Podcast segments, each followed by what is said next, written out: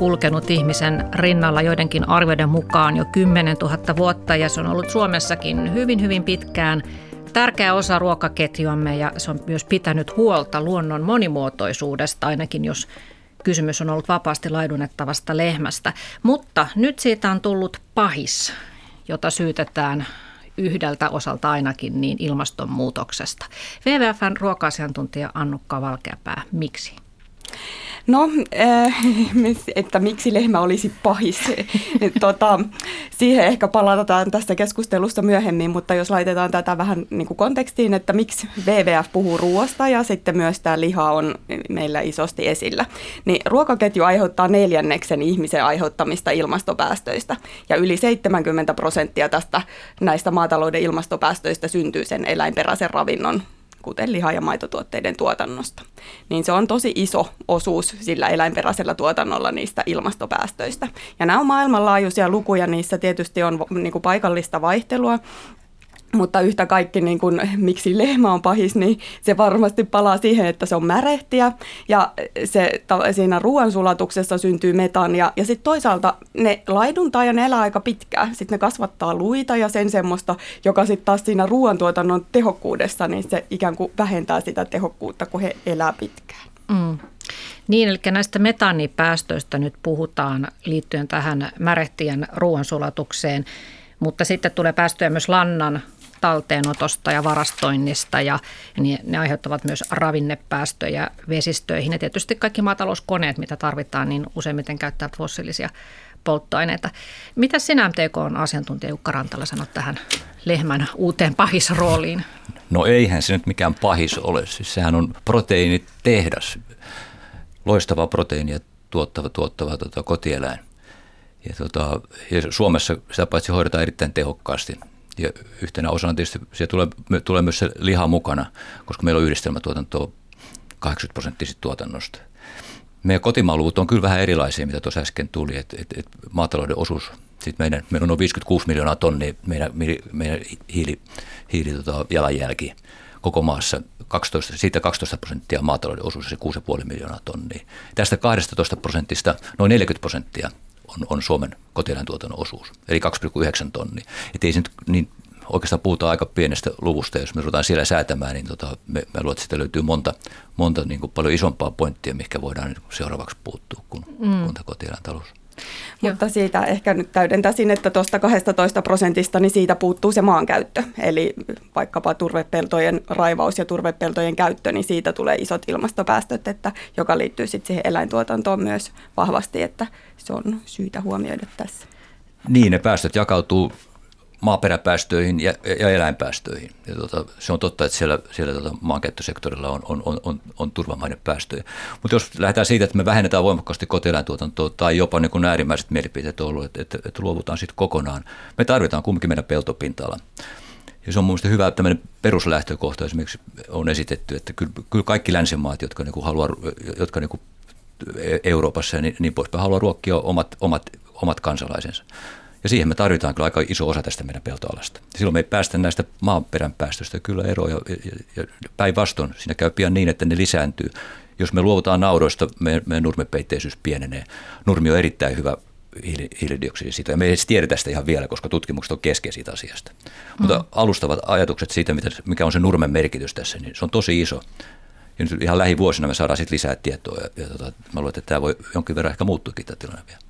Joo. Niin, toi nurmikysymys on siis tosi kiinnostavaa ja siihen varmasti palataan Joo. vielä, mutta mä haluaisin tästä aluksi kuitenkin vielä niin kuin täsmentää sitä, että kun lähdettiin siitä, että lehmä on pahis, niin että, että ei se nyt sellainen niin kuin totaalinen pahis ole, vaan siis, että niin kuin WWFnkin, ei WWF ole niin kuin sanomassa, että meidän pitäisi luopua eläintuotannosta, että sen haluan tuoda tässä esille, vaan että meidän pitää kohtuullistaa sitä eläin, eläinperäisten tuotteiden määrää. Ja se on hyväksi niin ympäristölle kuin terveydellekin. Mm. Eli tämä on niin kuin, tämä nyt tähän aluksi, että ei ole niin, niin niin selkeä vastakkainasettelu kuin saattaa tässä aluksi kuulostaa. Hmm.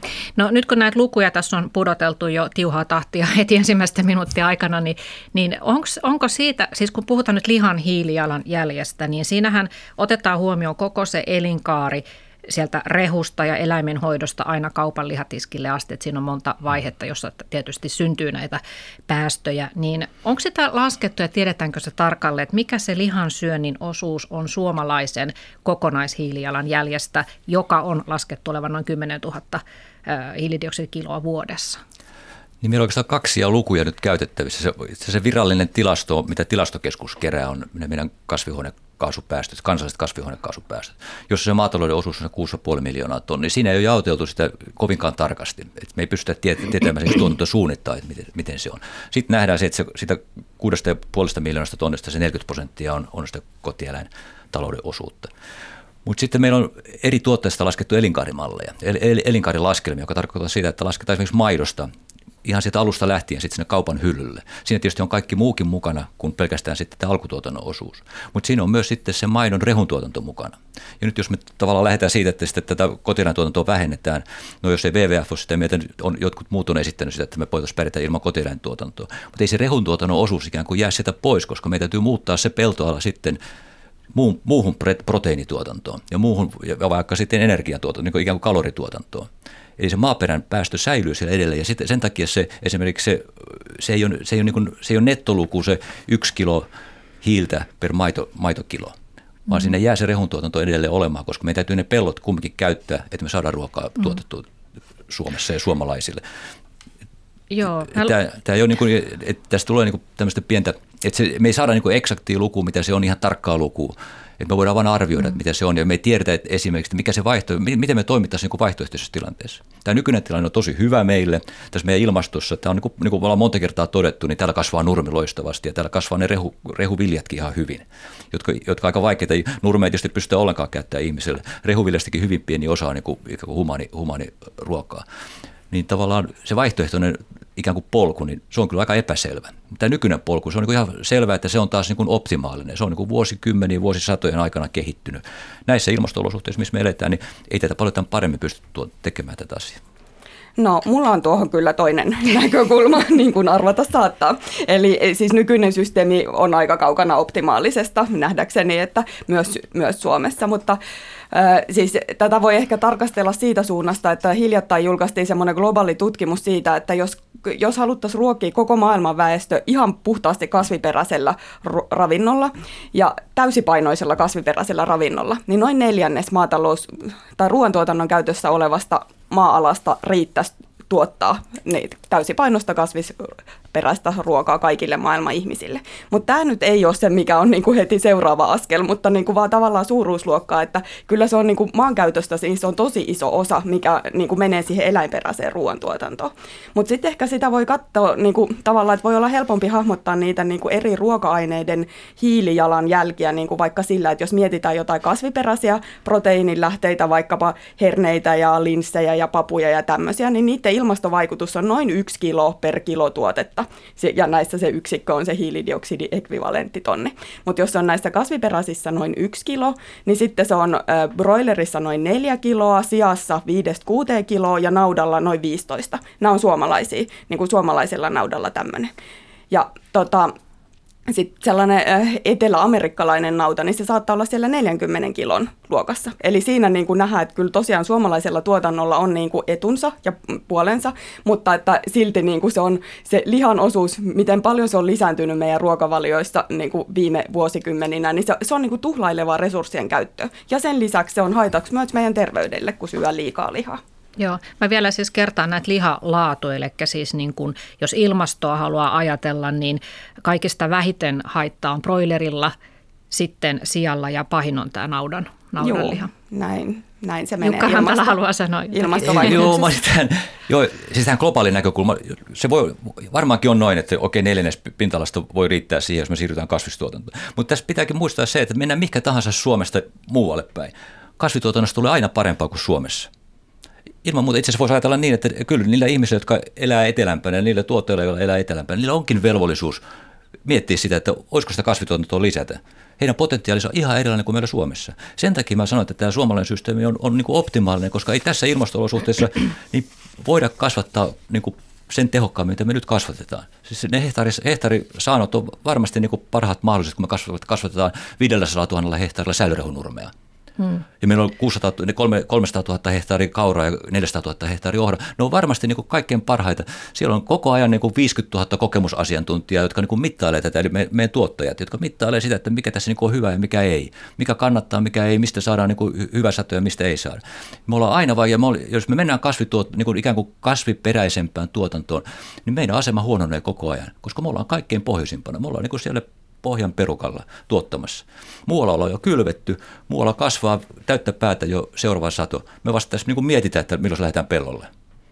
Mm. Nyt ihmettelen tuota, että miksi ihmeessä suomalainen olisi jotenkin täydellisesti optimoitu. Nyt ei mun mielestä ainakaan vaikuta tämä niin kuin systeemi siis tavallaan siltä, että, että se olisi niin kuin sillä lailla täydellisesti optimoitu ja niin kuin hy- hyvä systeemi, koska meillä on niin kuin ne kotieläintilat on keskittynyt niin kuin tosi vahvasti ja sitten tavallaan ne viljatilat sitten, niitä on taas täällä etelämpänä, että, että tavallaan, että jos sitä nyt lähtisi niin kuin ikään kuin suomalaista systeemiä niin kuin rakentaa enemmän semmoiseen niin kuin optimaaliseen suuntaan, suuntaan, niin kyllähän sitä pitäisi saada vähän hajautettua sitä ja että tavallaan, että olisi niitä niin kuin eläintiloja sitten pikkasen enemmän myös ehkä täällä ja sitten vähemmän siellä, missä on, on tällä hetkellä paljon.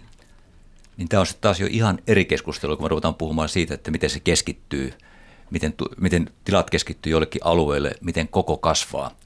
Jos, jos me avataan sekin keskustelu, vielä on aika monta rintamaa tässä nyt, sehän on totta, että näin käy, mutta se tavallaan, sekin on, sehän on tavallaan sen, tavallaan sen kehityksen ikään kuin tämmöinen vääjäämätön, että siellä ikään kuin keskittyy tuotanto, koska siellä on muita tuottajia, se tietotaito niin kuin keskittyy tietylle alueelle. Ihan yksinkertaisesti asia semmoinenkin, että jos haluat perustaa Itä-Suomeen Sikalan, Mä luulen, että siellä on pankinjohtajat aika hiljaisia, jos on ainoa sikala 300 kilometrin säteellä. Jos sulle sattuu jotain, ja sä et pysty enää hoitamaan sitä sikalla. Ei ole kukaan naapuri, joka voisi ottaa se sikalla niin käyttöön. Sä, sä et saa rahoitusta sen sikalalle. Sen takia tässä syntyykin semmoiselle paikoille, missä sulla on 50 kilometrin säteellä niin toisia samanlaisia tiloja. Jos tulee jotain pulmia, niin on niin potentiaali, potentiaalinen naapuri, joka voi ehkä niin kuin jatkaa sitä tuotantoa. Tämä ei ole pelkästään keskittää sitä tuotantoa. Ja sitten, mm. ja tietysti ja se, että, että, että maatalous on koko ajan tämmöisessä niin kuin aika rajussa kansainvälisessä kilpailutilanteessa, jossa niin kuin hinnat vääjäämättä niin kuin, ne on rapautunut, vaikka me tietysti haluttaisiin, että ne olisi paljon parempia, mitä ne on.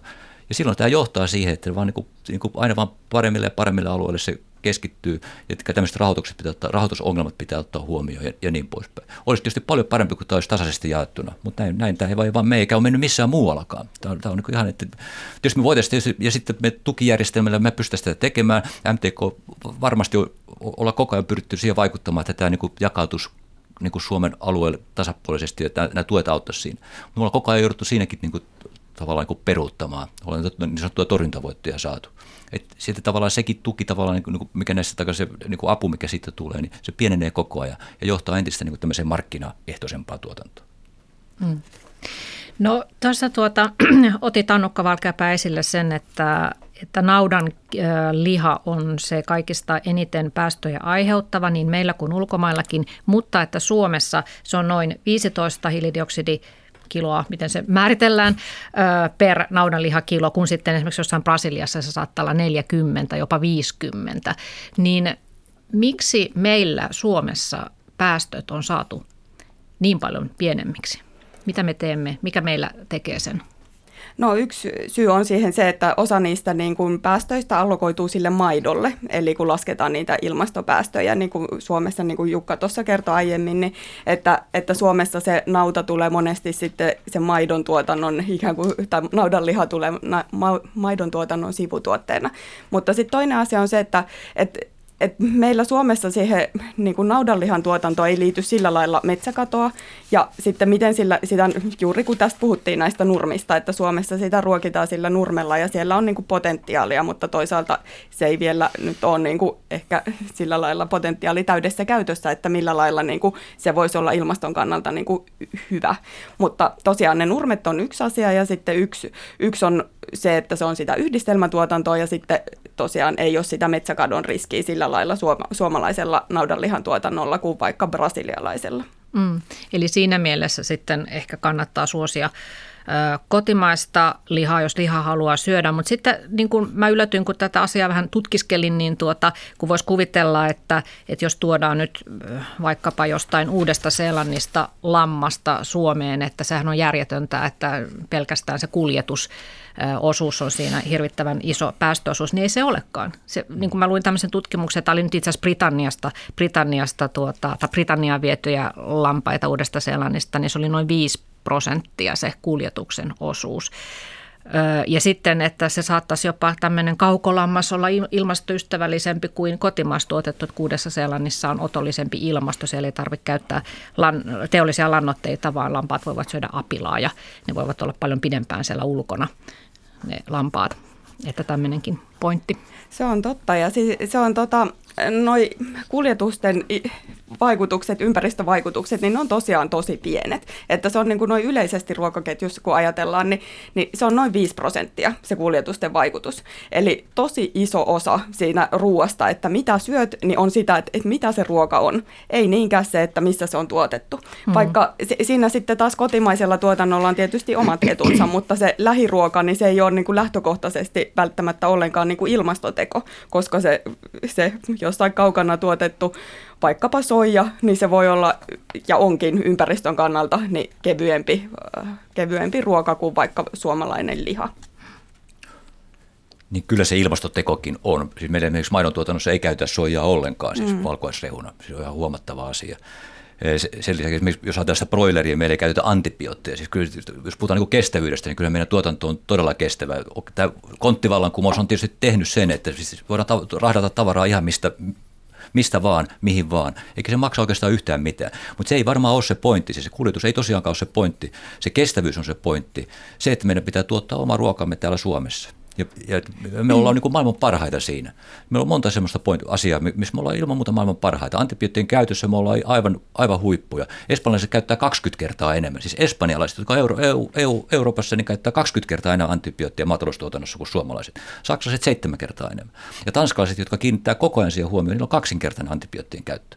Mm, meillä, on saira- meille, meille puuttuu sairauksia, joita on muualla – Sijasta voidaan heti luetella monta sairausta, porsasyskä, PRS, jotka vaikuttaa sitten taas siihen lääkintään, vaikuttaa eläinten kasvuun. Mitä paremmin elämä kasvaa, sen pienempi ilmastojalanjälki niistä tulee. Joo, kyllä se täältä tulee, kyllä meillä, on, meillä, on todella, kyllä on tosi iso kokonaisuus. Siellä lammastuotannossakin on monta tämmöistä eettistä seikkaa, jotka, on, on, jotka niin kuin puoltaa sitä, että, että kyllä meillä on hyvä mm. kuluttaa mm. kotimaista. Joo, Joo ja tämä on aika monimutkainen juttu, että jos, jos ihminen ryhtyy sitten tuota vegaaniksi siitä syystä, että haluaa osallistua näihin ilmastotalkoisiin ja, ja on huolissaan eläinten oikeuksista. Ja sitten hän ryhtyy syömään vaikkapa Kiinasta tuotua munakoisoa ja, ja se on kasvatettu pohjavedellä ja siellä Kiinassa pohjavesi laskee kaksi metriä joka vuosi. Niin ei sekään ole kovin kestävä ratkaisu. Että tämä on niin kuin aika monimutkainen juttu, että tässä pitää ajatella hyvin monenlaisia asioita, mutta puhutaan tuosta kasvisruokavalion ongelmallisuudesta sitten vähän myöhemmin, mutta sen mä sanon vielä tähän väliin, kun puhuttiin näistä päästöluvuista, jotka on aika, aika isoja, niin – jos ajattelee hävikkiruuan määrää, että mitä suomalaisetkin siis kilotolkulla heittää vuodessa roskiin ruokaa, niin sehän on kaikkein niin kuin järjettömintä, koska mm. sitten ne päästöt, mitkä on aiheuttanut sen ruoan tuot, tuot, tuottamisen aikaan, niin ne menee tavallaan ihan hukkaan. Juuri näin. Se on aivan älyttömän iso asia ja se on kaikissa näissä, kun mietitään niin kuin, tällaisissa kansainvälisissä artikkeleissa, missä on tutkittu sitä ruokaketjun kestävyyttä ja että miten pystytään pitämään tämä ruoantuotanto koko maapallolla niin planeetan rajoissa sillä lailla, että, että meillä ei niin kuin liikaa, liikaa kuluteta luonnonvaroja siinä, siinä ruoantuotannossa, niin siinä se on myös niin kuin tosi isona nostettu. Mutta mm. ehkä vielä, jos toho, saa palata tuohon eh, Jukan edelliseen puheenvuoroon, että, että siis todellakin, siis myös mun näkökulmasta, niin ilman muuta suomalaisella tuotannolla on etunsa, ja just Jukka tuossa luetteli niin kuin monta tuollaista etua, että ilman muuta siis suomalaisella tuotannolla on niin kuin monessa suhteessa niin kuin me niin kuin on hoidettu asiat meillä niin kuin paremmin kuin monessa, monessa muussa maassa. Silti meidän on huomioitava se, että, että Suomessakin lihankulutus on ihan kohtuuttoman korkealla tasolla jo terveyden puolesta, mutta myös ympäristön kannalta. Mm. Ja sit siihen vielä ehkä niin kuin tähän suomalaisuuteen ja että meidän olisi tuotettava se ruoka täällä itse, niin, niin jo tässä maailman hetkessä ja tässä ajantilanteessa, niin suomalaisten kuluttamien maataloustuotteiden tuottamiseen tarvittavasta maa-alasta 40 prosenttia on Suomen rajojen ulkopuolella eli jo tällä hetkellä. Eli se suomalainen, vaikkapa se broileri, mistä nyt tuossa oli puhetta, niin se broileri syö osana rehua tyypillisesti niin soijaa, joka tuotetaan Etelä-Amerikassa. Ja mä muistelen Jukka sulta kuuleeni joskus aiemmin semmoisen luvun, kuin että, että suoma, äh, suomalaisen niin kuin lihantuotannon tai eläintuotannon käytössä olisi noin 20 000 hehtaaria soijapeltoa Etelä-Amerikassa. Onko tämä, pitääkö tämä paikkansa? Taidettiin arvioida kyllä, itse asiassa oli paljon vähemmän vielä. Mä tarvitsin puhua broiler, broiler, broilerin käyttämää soija, soijaa. Mä muistaakseni on arvioinut sitä, että se on 7000 hehtaaria. Joo. Mutta tota, mut se on hyvin tämmöinen, siis on ollut tämmöinen ikään kuin, ikään kuin vaan tämmöisessä keskustelu, keskustelussa, että me ollaan oltu varmaan jossain samassa. Mutta niin, se kyllä, kyllä. Jo, ehkä hihansuu menetelmällä Vähän hihansuu menetelmä, mutta, mutta, mutta, se on jotain, ei se kumminkaan kovin iso ole, kun ottaa huomioon, että taitaa olla Etelä-Amerikassa 9,5 miljoonaa hehtaaria soijaa. Mm. Mutta mut tietysti sehän vain johtuu siitä, että meillä on 5,5 miljoonaa syö, syöjää täällä. Plus sitten tietysti, että se meidän broileri käyttää vähemmän soijaa kuin esimerkiksi eurooppalainen mm. Mutta se suomalaisten kuitenkin niin kuin tavallaan, että missä, missä meidän ruoka tuotetaan, niin aika isolta osalta myös niin kuin meidän sitä ruoantuotannon ikään kuin ekologista jalanjälkeä on siellä Etelä-Amerikassa ja sitten muualla Euroopassa. Et me ei suinkaan täällä Suomessa tuoteta sitä ruokaa itse ja aika iso osa siitä kuitenkin tulee niin eläinperäiselle tavallaan rehuksi tulee osa. Vaikka se on suhteellisen pieni osa, niin silti se on määränä aika paljon. Et jos mietitään vaikka se soijakysymys niin kuin sinänsä, niin suurin osa siitä soijasta, jota tulee Suomeen, menee eläinten rehuksi. Ja sehän olisi aivan loistavaa ihmisravintoa, niin kuin jo aminohappokoostumukseltaan ja muutenkin. Niin. Niin nautojen rehusta siis 90 prosenttia, 95 prosenttia on varmasti siinä on ihan sitä läheltä, läheltä Kyllä, tuotettu. kyllä, mutta suomalainen ja, lihan ja, ja, ja kaikki se vilja, mitä me syötetään Suomessa eläimille, on Suomessa tuotettu. Suomeen esimerkiksi ei tuoda viljaa yhtään, rehuviljaa. Ei, ei, ei, ei, ei, ei, ei yhtään tuoda.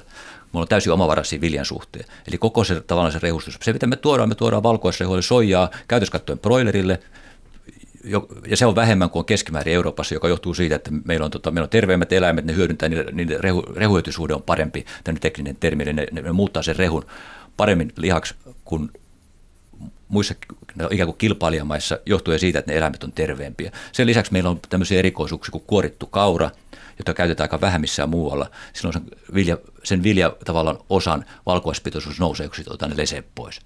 Tai sitten sijaruokinnassa meillä on paljon enemmän teollisia sivutuotteita, ruokateollisuuden ja alkoholiteollisuuden ja, ja olutteollisuuden sivutuotteita käytössä, johtuen siitä, että meillä on melkein maailman eniten liemiruokintaa, eli ne ruokitaan tämmöisellä kosteella rehulla, ja ne teollisuuden sivutuotteet on kosteita. Muualla Euroopassa esimerkiksi niin liemiruokinnan osuus on 3-40 prosenttia. Kaikki, ne, se on kuivaa teollista rehua, mitä niille sijoilla annetaan. Siinä yhteydessä ei voida käyttää teollisuuden sivutuotteita. Tältäkin osin suomalainen tuotanto on erittäin niin kuin, kestävää. Mm. Joo, mutta jo, mites, tuota, onko kuluttajalla mahdollisuus sitten tietää, että se broileripakkaus, minkä hän ostaa, että onko siinä, onko siinä merkintää, että onko käytetty siis, soijaa, joka on tuotu jostakin Brasiliasta ja kenties kaadettu sademetsää sen takia? Niin, sanotaan, että niin, no se soija, siis se varmaan kaikki, kaikissa broilerissa, mitä, me, mitä Suomessa myydään, niin siinä on käytetty soijaa. Se, se on varmaan ihan, ihan selkeä asia. Mutta tietysti se joutsenlippu siinä takaa sen, että sillä, siinä ei ole antibiootteja. Siinä on käytetty antibiootteja. Eli se, anti, se, ei ole, se ei ole lisännyt antibiootti, antibioottien vastustuskykyä missään päin maailmaa. Mm. Meillä on kymmenen vuotta, yli kymmenen vuotta Suomessa on tuotettu broileri, että yhtään ainoata broileria ei ole antibiooti rokotettu tai käsitelty. Mm. Mutta pitäisikö Eli kuluttaja... Rutiini, muualla se aivan rutiini tuotannossa.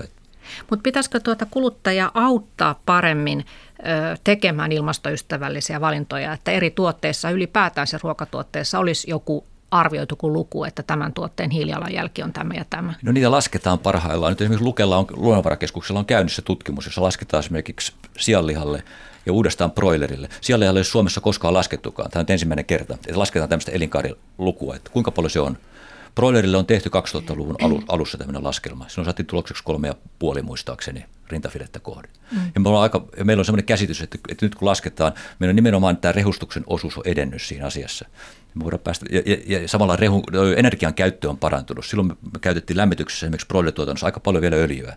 Nyt ei käytännössä katsoa yhtään käytetä, no kaikki uusiutuvaa energiaa.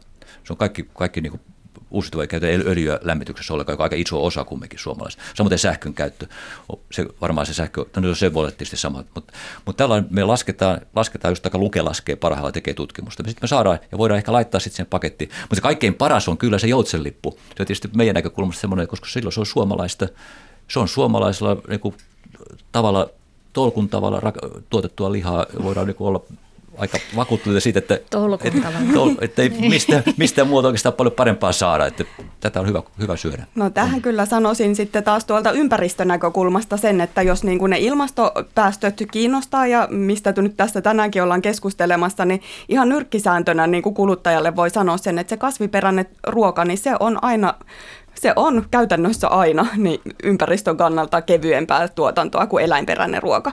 Eli eläinperäisellä tuotannolla, oli, olkoonkin se vaikka sitä broileria, niin sillä on aina moninkertaiset ilmastovaikutukset verrattuna sit siihen kasviperäiseen vaihtoehtoon. Eli tämä on semmoinen niin tosi yksinkertainen nyrkkisääntö, jolla kyllä pääsee niin kuin tosi pitkälle. Eli siis tosiaan vaikka niin kuin, siellä laskenta vielä kehittyy, mutta tosiaan sillä broilerilla noin nelinkertaiset ilmastovaikutukset, kasviperäisiä sijalla ehkä kuusinkertaiset ja naudalla 15-kertaiset. Niin mm. nämä, on, niin kuin, nämä suuruusluokat on sillä lailla kuitenkin suunnilleen tiedossa. Joo. Tässä oli siis äänessä WWFn ruoka-asiantuntija Annukka Valkeapää lisäksi täällä on MTK-asiantuntija Jukka Rantala ja keskustelemme lihantuotannosta ja sen vaikutuksesta ilmastoon. Ja te voitte hyvät kuuntelijat lähettää myös kommentteja ja kysymyksiä Yle Areenassa sarjavalto-ohjelman sivulla. Sivun oikeassa reunassa on linkki, keskustele täällä lihansyönnistä ja sitä klikkaamalla pääsee lähettämään viestejä. No niin, nyt päästään vielä lisää näihin lukuihin. Ei ole vielä mainittu näitä lihankulutuslukuja. Nimittäin suomalaiset syövät kuivaa, tai siis raakaa lihaa, jossa luut on mukana, niin 81 kiloa vuodessa. Ja tämä on tietysti semmoinen aika iso luku, mutta tämä on tosiaan tämmöistä luullista lihaa. Miksi se lasketaan näin, koska ihmiset nyt harvoin syövät, tai siis se, hehän syövät vain sen lihan, eivätkä luita, niin todellisuudessa se kulutusmäärä on pienempi kuin tämä 21. Se on, se on, joo, se on kansainvälinen luku, se on vertailukelpoinen, joka joo. paikassa lasketaan ruho, ruhokiloille se. Se on selkeä. Sitten pitää huomioida vielä, että se on raakaa.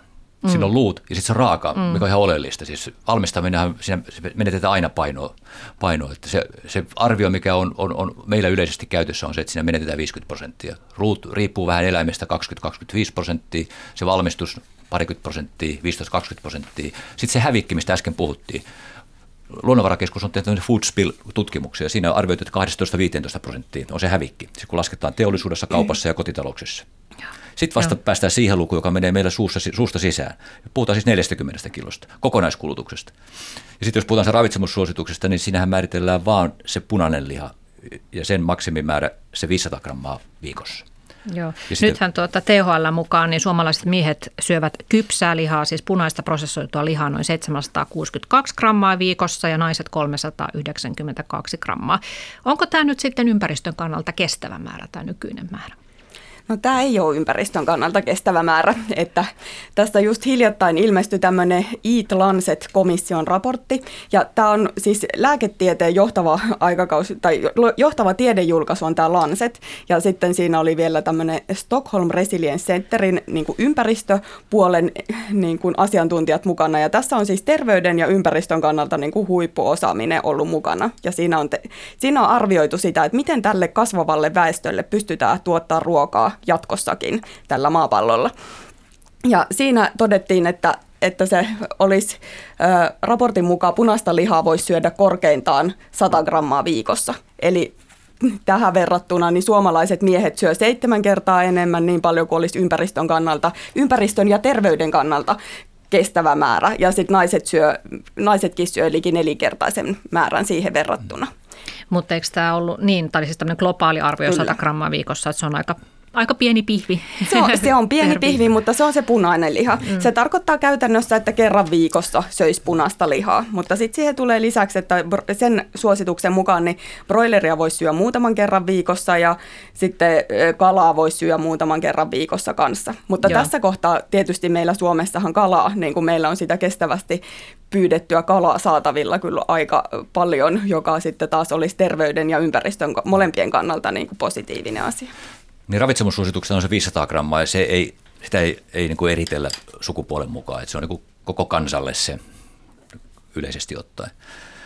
Tämä THL asia on ihan mielenkiintoinen. Se on sinänsä ihan, sehän on täysin niin kuin yhdensuuntainen tämän ravitsemussuosituksen kanssa, koska kyllähän se proteiinin saantihan, sehän on, riippuu siitä, että kuinka paljon me tarvitaan kaloreita. Eli kal, se kokonaiskaloritarpeesta niin 15-20 prosenttia pitäisi olla proteiiniä jolloin me päästään siihen, ja, ja miehillä se on reilusti yli 2000 kaloria, naisilla 1900 kaloria tai jotain. Mm. No sitten kun, sit, kun, sit, kun, laske, sit, sit, kun lasketaan nämä, niin, niin me saadaan justaan tämä 700 grammaa ja, ja sitten tämä 390 grammaa, miten se olikaan, niin saadaan nämä luvut. Että ei siinä niin kuin sinänsä ole, ole niin kuin mitään niin kuin epäloogista. No siinä on siis ylikulutusta paljon. Siis se, se sanotaan siinä itse Finravinto-tutkimuksessakin, niin se on siinä myös siinä on selkeästi otettu siihen kantaa, että syödään liikaa lihaa. Ja tämä ravitsemussuositusten, mihin viittasit, tämä 500 grammaa maksimi punaista lihaa, niin se on todellakin maksimiluku. Ja kaikki sitä vähemmän on hyväksi terveydelle. Eli sillä lailla tämä ei ole niin kuin ristiriidassa sen ravitsemussuositusten kanssa. Eli se punainen liha niin kuin sinänsä, niin se ei, se ei ole semmoista, mitä niin kuin ihminen välttämättä todellakaan tarvii, vaan että se, niin kuin se määrän lisääntyessä ja erityisesti se prosessoitu punainen liha, niin se sitten taas lisää niitä terveyshaittoja tulee siinä. Se meidän kulutus tosiaan se 80 kiloa Mm, se sisältää siis ää, se sisältää kaiken. Joo, broilerin ja sian. Joo, broilerin, sian, sikanauta ja lammas. Taitaa olla riistakin meillä siinä mukana. Hirvi on ihan merkityksellinen kyllä, että sitä, sitä syödään itse aika paljon. Sekin arvioidaan siihen mukaan. Mutta, että, mutta jos vertaillaan mm. vähän. Mm. Espanjassa syödään 109 kiloa, joka on 38 prosenttia enemmän kuin meillä. Mm. Tanskassa, Tanskassa syödään 106 kiloa. Se on 34 prosenttia enemmän kuin meillä. Espanjalaiset, niiden eliajan odote on kaksi vuotta enemmän kuin meillä, 83,4 vuotta. Meillä on 81 vuotta. Tanskalaisilla on sama. Ne elää vielä tosi tietojen mukaan niin tosi iloisesti ja onnellisesti. Ei mitään ongelmaa. Niin, tämä on aika jänniä, että meillä olisi niin joku kauhean iso terveyspommi tässä, jos ajattelit, että meillä on, meillä on Euroopassa kansakuntia, jotka syö melkein puolet enemmän lihaa. Sen lisäksi Tanskassa saatu tietämään, että tanskalaiset syö 30 prosenttia enemmän kananmunia. Ja syö 15 kiloa henkeä kohti kananmunia, kun me syödään 10 kiloa. Ja mä olen ihan vakuuttunut, että miten se oluen kulutus, kun me tarvitaan oluen kulutuksessakaan pärjätä tanskalaisille. Siitä huolimatta ne elää yhtä kauan kuin me. Ja, no. ja espanjalaiset elää paljon kauemmin. Ja, ne, ja tosiaan ne, elää, ne syö 38 prosenttia enemmän lihaa. Ja mä voin vakuuttaa, että sillä on muuten nautaa todella paljon enemmän. No tuosta nyt en ole siis itse mikään terveys- tai ravitsemusasiantuntija, mutta siis samat riskithän siellä niin kuin liittyy siihen punaiseen lihaan. Ja siis sehän on ruokavalio muuttunut vaikka Espanjassa ja Välimeren maissa niin kuin viime aikoina tosi radikaalisti sinne, niin kuin, että lihankulutus on lisääntynyt. Et, et nimenomaan. Sikäli, siis, mutta, mutta Jukka, nimenomaan. mun on pakko puuttua tähän sun niin kuin argumentointitapaan sillä, että, että jos jossain tehdään vielä tyhmemmin, niin pitäisikö me, onko se meille oikeus Ei. toimia niin kuin samalla Aivan, lailla, sä... että, että tavallaan olet sanonut tuossa aiemminkin, että, että miten niin kuin siellä käytetään antibiootteja niin paljon tai siellä tehdään sitä. Että kyllähän meidän pitää tehdä niin kuin täällä Suomessa, Suomessa tähdätä siihen, että me toimitaan Suomessa fiksusti ja to, toki niin kuin, siis mehän voidaan näyttää esimerkkiä muulle maailmalle, että miten niin kuin kannattaa toimia. Ja itse asiassa mun mielestä siis oikeasti toivoisin ja siis näkisin siis tuosta suomalaisestakin tuotannosta, että siellä olisi niin kuin aika paljon potentiaalia sille, että, että niin kuin siellä kasviperäisen ruoantuotannossa, vaikka sanoit, että, että nyt niin kuin Suomessa ikään kuin sillä ei olisi niin hyviä edellytyksiä, mutta itse näen, että on siis tosi hyvät edellytykset suomalaisella kasviproteiinin tuotannolla ja se, sen menestymisellä muualla maailmassa. Että, että tavallaan meillä on osaamista, meillä on tullut ihan mielettömän hienoja niin kuin valmisteita, vaikka nämä nyhtökaura tai sitten härkisvalmisteet ja semmoiset. Ja sitten maailmalla kasvisruoan kysyntä lisääntyy, niin siinä on myös vientinäkymät aikamoisia. Jos me Suomessa pystytään jalostaa siitä semmoista tuotantoa, jota halutaan ostaa jopa isolla rahalla, niin, niin että siinä on niin kuin ihan mieletön potentiaali suomalaiselle maa, maataloudelle. Tuosta tekee mieli, kun täällä nyt näitä prosentteja heitetään, niin vielä kyllä jatkan sen verran, että, että just luin hiljattain tutkimuksen, jossa Briteissä niin noin neljännes aikuisista niin on kiinnostunut niin kuin kasviperäiseen ravintoon niin kuin sen painotusta lisäämään. Ja siellä, siis, siellä on kysyntää tälle suomalaiselle kasviperäiselle proteiinille. Että tavallaan että sitä, mun mielestä meidän pitäisi nähdä niin kuin tämä suomalaisen maatalouden mahdollisuutena aidosti. Että siellä siis aidosti on niin kuin tosi hyviä äh, mahdollisuuksia myös sen, sen lisäksi, että parannetaan sitä eläinperäistä tuotantoa ja, ja niin kuin tuotetaan sitä niin kuin kohtuudella pari pointtia. Joo. Siis sä sanotkin Annukka muuten sen oleellisen asian sen, siihen Espanjaan liittyen. Siis se juttu taitaa ollakin se muu ruokavalio. Siis se poikkeaa siitä, mitä meillä on. Se liha on samaa, mitä, ne, mitä me syödään. Mm. Mutta voi olla, että se kaikki muu siinä ympärillä onkin ihan erilaista. Siis se on se juttu. Ehkä he syövät sitten myös kasviksia enemmän. He todennäköisesti voivat syövät, syövät kasviksia enemmän, siellä syödään, käytetään oliviöljyä ja näin. Se, se, se muu tavallaan ruoan kuvio on erilainen kuin meillä Miten se voi muuten selittyä, että he elää kaksi vuotta kauemmin? Se on tosi iso ero tässä tapauksessa. Se on 83,5 vuotta, meillä on 81,5 vuotta. Mm, mutta eihän se, se ole pelkästään ruokavalio, vaan myös ei, geeniperimä. Niin, ja... niin, mutta, niin mm. okei voi olla, mutta ei, mä uskon, että me kauhean paljon huonommassa lähtökohtatilanteessa ollaan. Sitten tuohon, tuohon kasvi, tuohon kasvi tota, tuotantoon tai kasvituottamiseen vielä. Pitää huomata se, että okei, että se on vähän eri juttu, kun me puhutaan nyt niin kuin tavallaan ikään kuin tämmöisestä, niin kuin, että me lähdetään muuttamaan jotain. Meillä on yksittäisiä tuottajia, jotka niin kuin on tämmöisiä niin kuin pilotteja. Silloin ehkä se, se tilanne on niin kuin erilainen, siellä rakennetaan tuotantoa, voidaan jopa hyötyä siitä, että ollaan ensimmäisenä markkinalla. Mutta kun mennään eteenpäin, niin myös se kasvituotanto ikään kuin tulee samanlaiseen kilpailutilanteeseen tässä EU-sisämarkkinoilla, kun on tämä kotieläintuotanto ja kaikki maatalous. Ja siinä tilanteessa, kun t- tavallaan se tuotanto on niin kuin samanlaista taas joka paikassa, me ollaan aivan yht, me ollaan, me ollaan niin kuin vielä isommassa ongelmissa, koska meidän tuotanto-olosuhteet on huonommat kuin muualla. Ei me, ei me, ei me löydetä sieltä, ei sitä kasvituotannosta tulee ilman muuta ihan varmasti tulee paljon vähemmän meille kilpailuetua kuin kotieläintuotannosta koska siellä Saksassa ja Ranskassa ja Italiassa ne pystyy aina tuottamaan paljon paremmin. Voi tuottaa vaikka, kaksi satoa. Me ei koskaan pysty tuottamaan tällä kuin yksi sato. Ja tuota, sähän edustat tuottajia, niin onko heidän keskuudessaan kuitenkin virinyt kiinnostus esimerkiksi näihin kasviproteiini kasvatukseen? Joo, on, joo, kyllä ilman muutahan on. Kyllähän meillä on, on tota, siihen suuntaan niin kuin, on, on tota, toimintaa. Meidän tukijärjestelmäkin on, on tota, ohjaa siihen suuntaan. Meillä tuetaan kerääjäkasveja ja, ja, ja, ja, ja monimuotoista tuotantoa. Et ilman muuta niin tuonkin kautta sitä tehdään sitä, sitä, sitä, sitä, sitä tukemista. Mutta iso kuva on se, että kyllä me, ollaan aina siinä markkinassa ja aina me joudutaan kilpailemaan kun naapurimaiden tai muiden Euroopan maiden kanssa ensisijaisesti, jopa globaalisti. Ja kun katsotaan karttaa, niin meidän asema on tosi haasteellinen. Ja silloin se kotieläintuotanto on se, joka sinne jää koska se ei ole riippuvainen niin paljon siitä ulko- ulkoisista olosuhteista, vaikka siinäkin otetaan takkiin. Ja siinäkin meillä on niin vaikeuksia. Mutta se on paljon vähemmän kuin sitten siinä, että me mennään tuohon pellolle ja kamppaillaan niin hehtaari hehtaarilta saksalaisia vastaan. Mm. se on, no onhan niin meillä Suomessa me... tietysti monia etuja myös siis tavallaan, että vaikka nyt niin kuin tuholaisia on vähemmän sen takia, kun meillä on ne talvet, että, että tietysti voi tämän ilmastonmuutoksen myötä niin kuin tulla sekin muuttumaan, että, mutta siis varmastikin on myös tuollainen piirre siinä asiassa, mutta eihän siis mun mielestä niin kuin ehkä tavallaan tässä jotenkin ajattelussa pitäisi mennä enemmän siihen, että niin kuin monipuolistetaan sitä tuotantovalikoimaa, eikä nyt niin, kuin niin tavallaan vahvasti olla sen kannalta, että tämä lihantuotanto on nyt meillä se, mihin niin kuin tämä suomalainen maatalous nojaa niin kuin ikään kuin kuulostaa siltä mun korviin, että sanot, että siihen nojataan täysillä, että, ja se on niin kuin meidän etu. Että kyllähän meillä on monia muita etuja, ja mun mielestä meidän kannattaisi ottaa ne monet muutkin edut käyttöön, että mä näen ihan samalla tavoin kuin siekin, että, että, että tosiaan suomalaisella kotieläintuotannolla on vahvuuksia, ja siitä niin kuin kannattaa jossain määrin ilman muuta pitää kiinni. Mutta sitten kun puhutaan niin kuin tavallaan, ja se on niin kuin tämä tuotantonäkökulma, mistä puhutaan, mutta sitten kun puhutaan taas kuluttajalle ja kuluttajan näkökulmasta, niin kyllähän kuluttajan kannattaa ilman muuta ajatella, ajatella niin kuin omaa terveyttään ja sitten ympäristön hyvinvointia, millä ratkaisulla hän tekee niin kuin ympäristön kannalta hyviä valintoja niin kannattaa siis ilman muuta vähentää sitä eläinperäisen tuotannon kulutusta. Ja sitten kun syö sitä lihaa, niin valitsee sen fiksusti, että se on sitten sitä hyvää lihaa. No kuinka niin paljon on... sitä sun mielestä, Annukka Valkeapää, pitäisi sitten vähentää? No, tuosta 80 kilosta no, vuodessa? No siitä pitäisi vähentää niin kuin sinne suunnilleen, no, no jos puhutaan siitä 80 kilosta noin 30, eli sitä luulista lihaa, se on suunnilleen laskettu niin kuin samalla tavalla. Mutta jos mietitään ihmisen kohdalla, joka niin kuin itse syö ja katsoo, että mi, mitä syö, niin se on noin kerran viikossa sitä punaista lihaa. Mutta ovatko ihmiset valmiita tähän, kun nimittäin jos ajatellaan ö, 50 lukua, niin silloin syöttiin tuo 29 kiloa, eli tavallaan se luku, mitä nyt WWFn mielestä pitäisi tavoitella. Eli onko ihmiset valmiita palaamaan sinne 50-luvulle tässä suhteessa? Silloinhan liha oli käsittääkseni semmoinen niin kuin juhlaruoka ja harvinaisuus, eikä niin kuin nykyään, että sitä syödään joka päivä. Niin, mitään nopeita muutoksia varmaan ei niin kulutuksessa tule. Tämä on hyvä näkökulma siihen, että me puhutaan tässä niin erittäin kivaseen tahtiin siis tuotannosta sinänsä. Sehän ei niin ole mitään, jos ei meillä ole ketään, ketään kuka ostaa.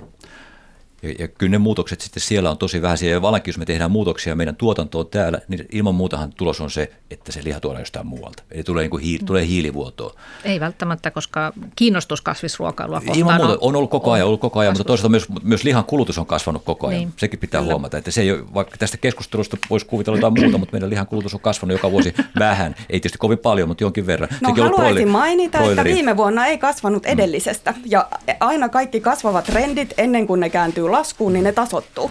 Ja parhaassa tapauksessa nyt on se tilanne, että tämä lihankulutus on tasottumassa. Ja ainakin mitä niin kuin mielipidetiedusteluista on nähtävissä, niin huomattava osa suomalaisista on jo vähentänyt lihankulutusta. Osa on lisännyt, mutta, mutta huomattava osa on vähentänyt ja kiinnostus vähentää lihankulutusta on aika suurta. Se on nyt näkynyt useammassa niin kuin mielipidemittauksessa, mitä tässä on katsonut viime, viime ajoilta. Ja se on noin niin kuin viidennes jo on, on vähentänyt ja sitten niin kuin on aikeissa vähentää, niin sitä oli myös ihan huomattava osuus näissä, näissä kyselyissä.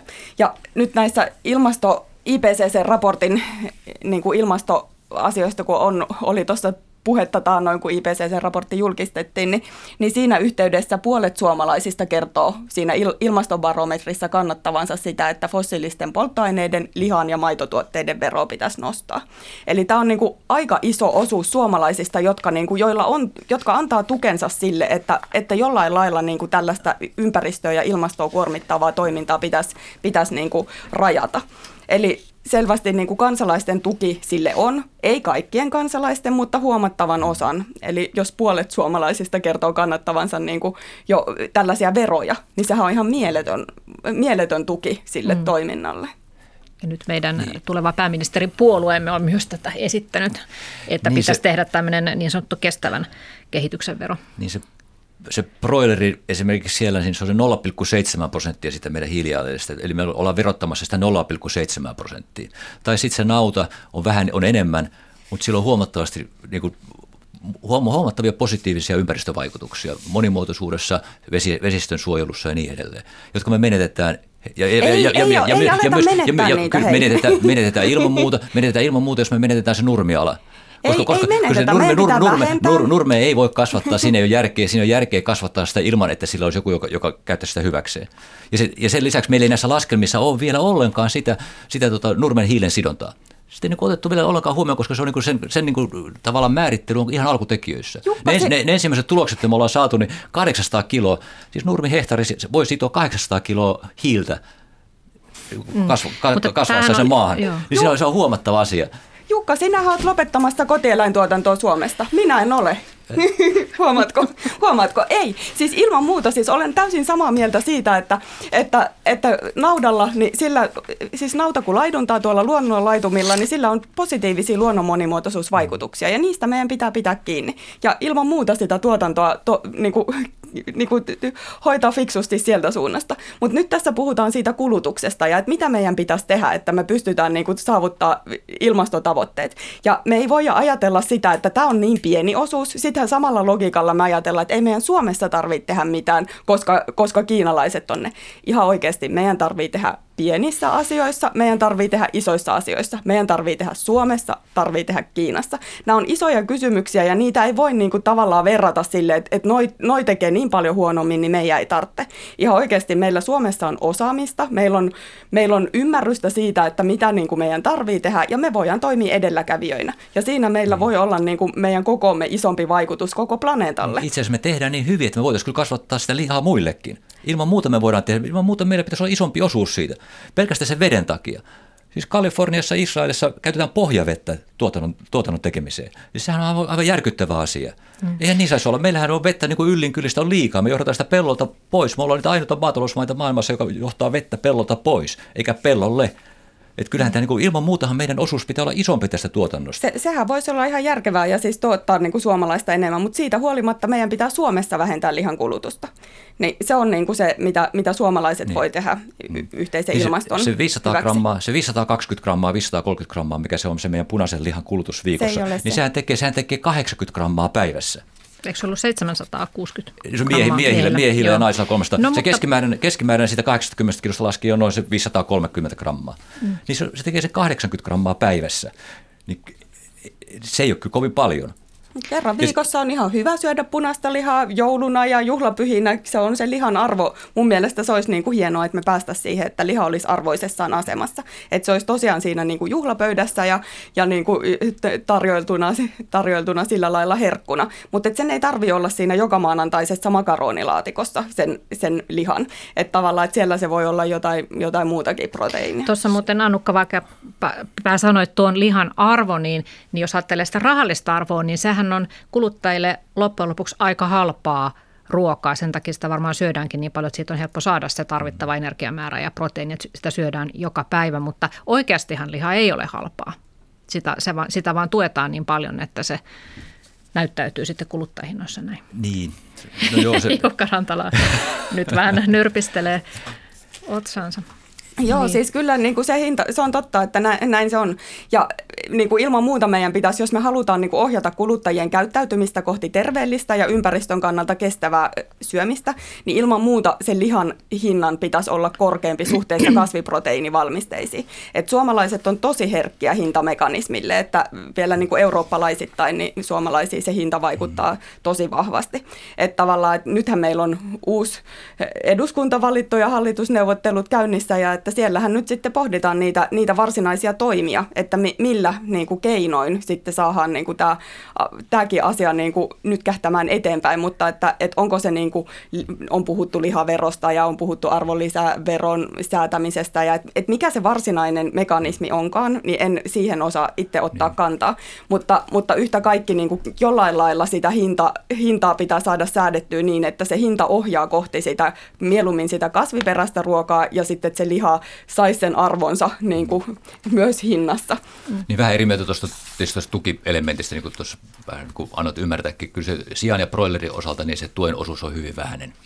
Ja, ja se on sidottu vuoden 2007 tuotantomäärin ja tilanteet on muuttunut moneen kertaan, että siellä on, on paljon tuotantoa, joka ei saa ollenkaan tukea. Naudan osalta tietysti pitää huomata, että koko EU-ssa maksetaan tukea. Siis sille, että se, siellä on niin selviä tämmöisiä palveluita, mitä se nauta tekee tämän ympäristön suhteen, monimuotoisuuden suhteen ja niin edelleen jokaisessa maassa maksetaan tukea, sitä maksetaan globaalistikin sitä tukea. Et Suomihan ei ole millään lailla irrallaan tästä järjestelmästä, eikä, eikä meillä niin kuin sillä niin kuin, ei, me, niin kuin, ei me olla mikään poikkeus maailmassa. Maataloustuotantoa tuetaan joka paikassa. Se on tietysti ihan oma keskustelunsa, miksi, miksi, miksi niin tehdään. Mutta, tota, mutta Juu, tukipolitiikka ei... ylipäätään olisi ihan oma ohjelmansa, mutta mennään tässä nyt vähän eteenpäin. Tässä on kuuntelijoilta tullut parempia kysymyksiä kuin mitä minulla oli tällä omalla listallani, niin mä kysyn nyt vähän näitä. Tässä tuota, eräs kuuntelija kysyy, että miten on mahdollista, että Suomessa tuotetun tomaatin hiilijalanjälki on suurempi kuin broilerin? Pitääkö tämä paikkaansa? Se voi, se voi pitää, mutta se, se riippuu niin kuin siitä tuotantotavasta. Mutta jos Suomessa kasvihuonetta joudutaan lämmittämään, niin siitä se mun niin, käsittääkseni, niin, niin, siitä niin. se mun käsittääkseni niin kuin tulee se, se ero, mutta onhan se aika hassua. Niin. No sitten toinen kysymys, että kala on mainittu hyvin lyhyesti kerran. Miksei kala ole mukana näissä keskusteluissa kunnolla? Läheltä pyydetty luonnonkala on kaikilla mittapuilla paras proteiinilähde. Ja toiseksi, miksi oletetaan, että kaikki su- ö, ihmiset ovat samanlaisia ja voivat hyvin samalla ruokavaliolla? No ihan mahtava kysymys. Siis t- aivan samaa mieltä tuosta kalasta. Siis juuri näin, että se kestävä kestävästi pyydetty kotimainen kala, niin se on niin kuin sekä ympäristön että terveyden kannalta aivan erinomainen ruoka. Ja siitä kyllä sen käyttöä kannattaisi lisätä mahdollisimman paljon täällä Suomessa. Ja siihen nyt onneksi on jotain niin kuin myös ähm, hankkeita menossa, mutta kaikki, kaikki, ketkä siihen voi vaikuttaa, niin kannattaa vaikuttaa. Mutta sitten tämä toinen kysymys siitä, että, että miksi oletetaan, että kaikki söisi samalla tavalla. Eihän kaikki syö samalla tavalla. Tämä Eat Lancet-raportin äh, suositusruokavalio, niin se on niinku semmoinen globaali, niinku maailmanlaajuinen äh, viiteruokavalio, jota on katsottu, että minkä verran, niinku, mikä olisi terveellinen ruokavalio ihmisille. Ja ja siinä, niin kuin, siinä on jonkun verran joustavuutta siinä niin kuin varsinaisessa raportissa ja tietysti meidän pitää ajatella sitä, että, että kaikki ihmiset ei pysty esimerkiksi sulattaa palkokasveja. Sitten pitää syödä lihaa, mutta se ei näihin muutamiin ihmisiin todellakaan kaadu. Tai siis heitä voi olla paljonkin, mutta silti niin kuin, tavallaan tämä ohjeellinen viitearvo, niin se on niin kuin se, mikä niin kuin yleisesti ottaen olisi syytä ohjata tätä niin kuin ruoka, ruoan kulutusta ja sen ohjailua tässä yhteiskunnassa, mm. niin si, siinä, siinä se on niin kuin toimiva. No vielä sitten WWFlle kysymys, kysymys, että miten WWF kehtaa heittää maailmanlaajuisia suosituksia, kun olosuhteet vaihtelevat niin paljon maailman eri kolkilla? No, m- miten me nyt kehdataan?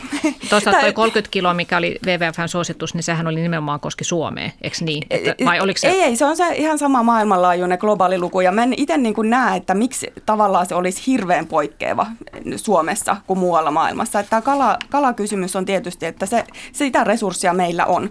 Mutta kyllähän suomalainenkin nauta yhtä lailla, ei yhtä lailla, vaan vähemmän, mutta silti tuottaa niin kuin niitä ilmastovaikutuksia todella, todella todella paljon enemmän kuin vaikka mitä tulisi siitä kasviperäisestä proteiinista. Niin niin tavallaan WWFn näkökulmasta mehän puhutaan niin kuin ympäristövaikutuksista. Ja me mietitään, samoin kuin tässä Eat Lancet-raportissa on mietitty sitä, että, että minkälaisella ruoan kulutuksella ja ruoan tuotannolla olisi mahdollista pitää tämä maapallo elinkelpoisena jatkossakin. Ja sehän nyt luulisi olevan kaikkien niin kuin, intressi.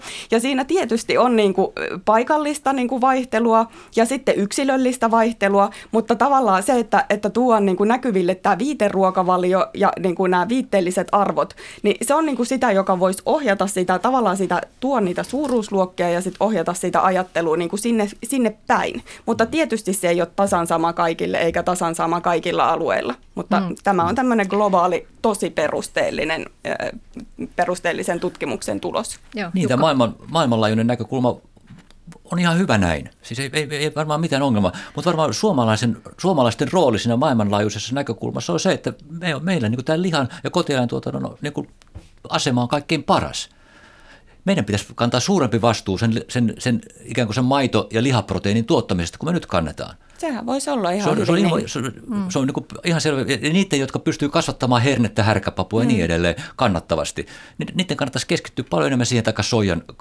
kasvattamista niin kuin, ikään kuin kestävillä niin kuin vanhoilla pelloilla ja näin poispäin. Ilman muutahan se pitäisi olla näin tämä asia. Niin pitäisi tehdä se... yhteistyötä eikä kilpailla keskenään, niin. niinhän se tietysti on. Mä vielä otan tuosta lyhyesti, tässä on muutama minuutti aikaa, kun tuli tästä Nurmen hiilinielu, se on mainittu tässä muutaman kerran ja sillähän usein perustellaan tätä suomalaista karjataloutta, että meillä – ei välttämättä kasva näillä leveyspiireillä kaikki vilja- ja kasvislajit, mutta sitten voidaan käyttää nurmirehua karjan ruuaksi, niin nythän tästä tosiaan ei olla ihan varma, että kuinka paljon nämä nurmet sitoo sitä hiiltä, niin mikä Jukka Rantala sun käsitys on, että missä kunnossa suomalaiset nurmet on tämän hiilen sitomisen suhteen? Voitaisiko jotain tehdä paremmin, jotta, jotta se tehostuisi? Niin, kyllä, me, me viljellään hyvin nurmia siis siinä olosuhteessa, mikä meillä on. Siis, ja meidän sadot on hyviä. Ja se, ja se, on, se sato on suhteessa siihen, mitä se juuristo sitoo sitten sinne maahan. Mm me ei vaan tiedetä, siis ongelma just on tämä, niin kuin sanoit, että me ei tiedetä sitä, että mikä se ihan oikeasti on, kuinka paljon sinne sitoutuu pysyvästi, kuinka paljon sitoutuu ehkä lyhyemmäksi aikaa ja miten tavallaan toimien se niin kuin pystytään niin kuin optimoimaan se, se hiilen sinonta sinne maahan. Sitten meillä kerta kaikkiaan niin kuin ei, ei ole tarpeeksi tietoa ja sitä ollaan justaan nyt selvittämässä. Se ei vaan niin kuin tähän hätään niitä tuloksia ei saada, koska se on biologista tutkimusta, se kestää aikansa. Näin mä oon ainakin ymmärtänyt asian, vaikka en, ole, en olekaan tutkija. Mutta ilman muuta se, se nurmen osuus on ihan merkittävä, jos puhutaan siis tosiaan siitä, että se olisi 800 kiloa per hehtaari vuodessa hiiltä. Ja, ja itse asiassa tähän on YK esittänytkin, että siis on, on turha puhua tämmöistä teknologisesta hiilen sidonnasta, että meillä olisi jotain niin laitteita ja teknologiaa, niiden kehittäminen on niin tosi pitkän matkan päässä. Mutta tämä biologinen hiilensidonta on itse asiassa se, joka voisi itse ratkaista koko tämän ongelman. Meidän pitäisi tarkemmin lähteä niin miettimään sitä meidän peltotuotantoa nimenomaan sen kannalta, että miten, se, miten optimoidaan se hiilensidot. Esimerkiksi maissiviljely, joka on erittäin laajaa muualla, melkein joka puolella muualla kuin Suomessa ja ehkä Ruotsissa. Sen, sen takia, että täällä se ei onnistu, koska ei, ei, ei riitä lämpösumma niin se on, se on aika huonoa hiilensidonnan kannalta. Siihen maahan ei sitoudu silloin ollenkaan, se on ihan hiiltä, kun viljellään maissia. Mutta se on ihan keskeinen rehukasvi muualla maailmassa. Meillä taas se on nurmea. Mm. Tai sitten se on viljaa. Ja, ja viljakin on jo parempi kuin maissi. Mm. Et siitä, se, me, tässä on tämmöisiä eroja ja nämä pitää selvittää ja katsoa. Ja ilman muuta se meidän osa tästä asiasta on niin hoitaa se niin, että me keskitytään siihen, että se sitoo mahdollisimman hyvin se peltosen niin, siinä Nurmessa tosiaan on potentiaalia sitoa hiiltä ja siitä on tutkimushanke just alkanut Luken ja siinä oli monta yhteistyökumppania. Ja sitä selvitetään nyt, että minkä verran ne voi ja millä keinoilla, mutta siinä on, siis siinä on paljon kehittämisen varaa ja on mahdollista tosiaan, että, että nurmet pystyisi sitomaan enemmän, mutta sitä ei, ei tiedetä vielä, mutta selvityksen alla on. Kiitoksia Anukka Valkeapää ja Jukka Rantala. Tässä oli kiivas keskustelu ja voitte tulla ehkä joskus toistekin, niin jatketaan sitten tätä aihetta. Tässä vielä yksi kuuntelija kommentoi, että ei näistä lihan ilmastopäästöistä kannata välittää, koska asia korjaantuu heti, kun öljyn tuotanto Saudi-Arabiassa loppuu lähitulevaisuudessa ja sen jälkeen kaikki ihmiskunnan ongelmat ratkeavat itsestään. No, tarvitaan yeah. toimia kaikilla sektoreilla. Kiitoksia ja hyvää päivänjatkoa, hyvät kuuntelijat.